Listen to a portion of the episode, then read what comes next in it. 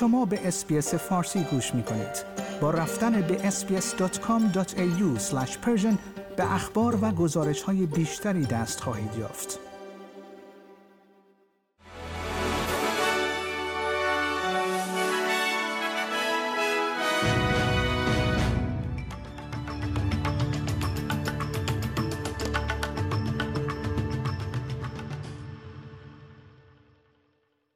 درود بر شما شنوندگان گرامی این پادکست خبری امروز پنج شنبه هفت سپتامبر 2023 SBS فارسی است که من پیمان جمالی اون رو تقدیم حضورتون می کنم.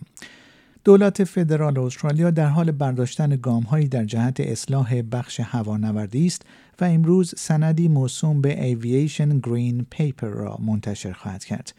این سند برنامه استرالیا برای اعطای مجوز به خطوط هوایی خارجی برای افزودن ظرفیت اضافی به پرواز هاست. اقدامی که در جهت ارائه یک بخش هوانوردی رقابتی تر برای پاسخگویی به تقاضای فزاینده در این صنعت صورت می گیرد. این در حال است که دولت فدرال در مورد تصمیم خود مبنی بر جلوگیری از اضافه کردن پروازهای اضافی به استرالیا توسط شرکت هواپیمایی قطر ایرویز با پرسش هایی مواجه شده است. این شرکت هواپیمایی درخواست اضافه کردن 28 پرواز اضافی در هفته به بازار هوانوردی بین المللی استرالیا را تسلیم کرده بود اما با آن مخالفت شد. رهبران جوامع مذهبی در استرالیا از جوامع مذهبی خواستند تا از رأی آری در همه پرسی آتی صدای بومیان در پارلمان حمایت کنند. یک اتحاد ملی متشکل از مذاهب گوناگون مناسبتی را در آخر هفته موسوم به National Weekend of Prayer, Meditation and Reflection با هدف تشویق وحدت و احترام پیش از همه پرسی آتی برگزار خواهد کرد.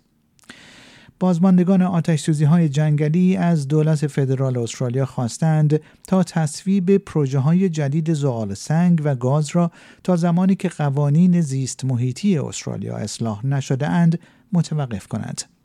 تانیا پلیبرسک وزیر محیط زیست استرالیا می‌گوید که قوانین فعلی محیط زیست نقض شده است و در حال رایزنی با دولت در مورد مقررات جدید برای اصلاح آنهاست.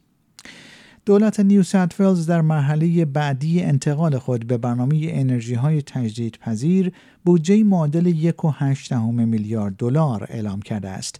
این بودجه وعده داده شده در بودجه آتی کشور شامل یک میلیارد دلار برای ایجاد یک شرکت امنیت انرژی برای کار برای پروژه های تجدیدپذیر مانند باتری های داخل جامعه و برنامه ذخیره سازی انرژی است. یک نهاد مشورتی جدید در ایالات کوینزلند با هدف مقابله با سطح فزاینده جرائم جوانان در این ایالت ایجاد خواهد شد. دولت ایالات مذکور موافقت کرده است که گروه مستقلی را تشکیل دهد که بتواند به دولت در مورد روی کردش در هنگام رسیدگی به نگرانی های جامعه مشاوره دهد. انتونی بلینکن وزیر امور خارجه ایالات متحده آمریکا بیش از یک میلیارد دلار بودجه برای اوکراین اعلام کرده است. جو بایدن رئیس جمهور آمریکا 21 میلیارد دیگر به عنوان کمک نظامی و بشردوستانه برای اوکراین درخواست کرده است اما مشخص نیست که با چه میزان از آن موافقت خواهد شد. و نخستین نشست اقلیمی آفریقا با فراخانی از رهبران جهان برای حمایت از مالیات جهانی کربن بر سوختهای فسیلی حمل و نقل هوایی و دریایی به پایان رسید. این سازمان به دنبال اصلاح نظام مالی جهان است که کشورهای آفریقایی را مجبور می کند برای قرض گرفتن پول بیشتر بپردازند و عمیقتر در بدهی بیفتند. شنوندگان گرامی پیمان جمالی هستم و این اخبار SBS فارسی بود که اون رو تقدیم حضورتون کردم. برای شنیدن اخبار و گزارش های بیشتر به وبسایت SBS فارسی به نشانی sbs.com.au persian مراجعه کنید.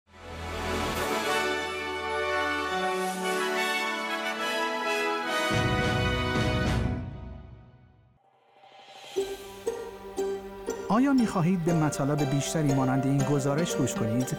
به ما از طریق Apple Podcast، Google Podcast، Spotify یا هر جای دیگری که پادکست های خود را از آن می گیرید گوش کنید.